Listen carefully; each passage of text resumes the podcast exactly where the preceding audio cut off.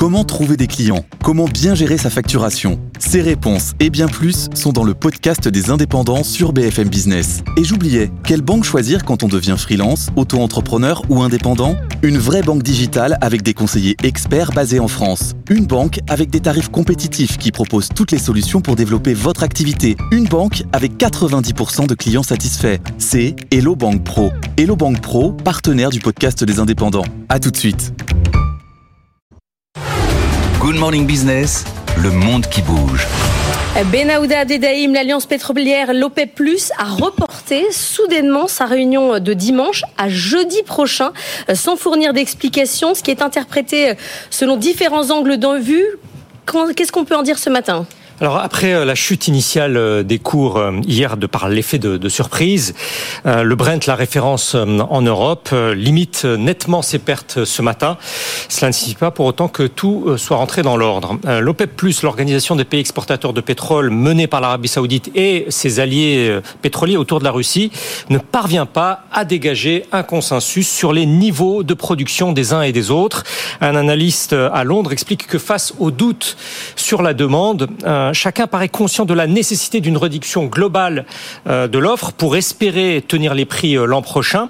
Mais pour l'heure, il n'y a pas d'accord sur les euh, efforts à consentir. Selon des sources concordantes, deux États africains en particulier, l'Angola et le Nigeria, s'opposent à l'Arabie saoudite, susceptibles de vouloir, elle, faire plier les récalcitrants en les menaçant de relever elle-même sa production. Alors que l'OPEP Plus était supposé dimanche procéder à une réduction allant jusqu'à un million de barils par jour, en amplifiant donc celle euh, depuis juillet d'un million de barils par les Saoudiens et 300 000 par les Russes.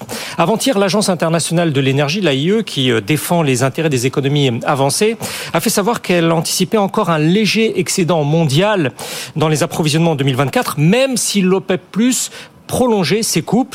Riyad déplore que plusieurs membres de l'Alliance élargie ne respectent pas leur quota. Ils sont 3 sur 5 à ne pas avoir baissé leur volume.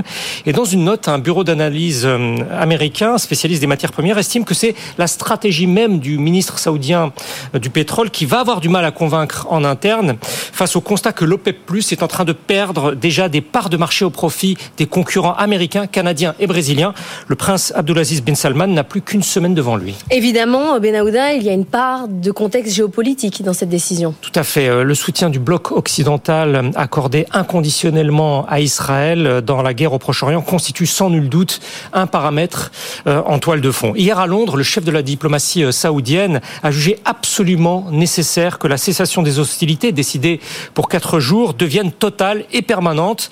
Et il a ajouté que si l'Occident rejetait cet appel de 2 milliards de personnes, cela enverrait un message significatif quant à une complicité je cite, dans des crimes de guerre. Certains analystes euh, vont alors jusqu'à voir dans le report de la réunion de l'OPEP+, une volonté de peser indirectement sur le cours des événements à l'issue de cette trêve à Gaza.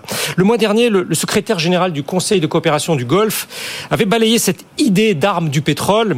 Il avait assuré que les monarchies de la péninsule arabique, en tant qu'exportatrices, se comportent en partenaires clairs et honnêtes de la communauté internationale. Riyad, d'ailleurs, ne manque euh, jamais de proclamer que l'OPEP euh, ne mélange pas économie et géopolitique. Mais à toutes fins utiles, le conseiller à la sécurité énergétique de la Maison Blanche, qui était en déplacement à Bahreïn le week-end dernier, s'est exprimé sur le sujet. Et voici comment. Le pétrole a été utilisé comme arme de temps à autre depuis qu'il est devenu un produit commercialisé. Donc nous sommes toujours inquiets à ce sujet et nous travaillons contre cela, mais je pense que jusqu'à présent, cela n'a pas été le cas. Fin de citation. C'est surtout que les temps ont changé, peut-on lire dans une note d'analyse à Dubaï. En 1973, l'embargo pétrolier arabe avait visé à contraindre les alliés occidentaux d'Israël à revoir leur appui. 50 ans après, les deux tiers du pétrole du Moyen-Orient se dirigent maintenant vers l'Asie. Il s'agit donc aussi de ne pas nuire à la Chine et à l'Inde, les moteurs aujourd'hui de la demande pétrolière. Merci beaucoup, Benaouda.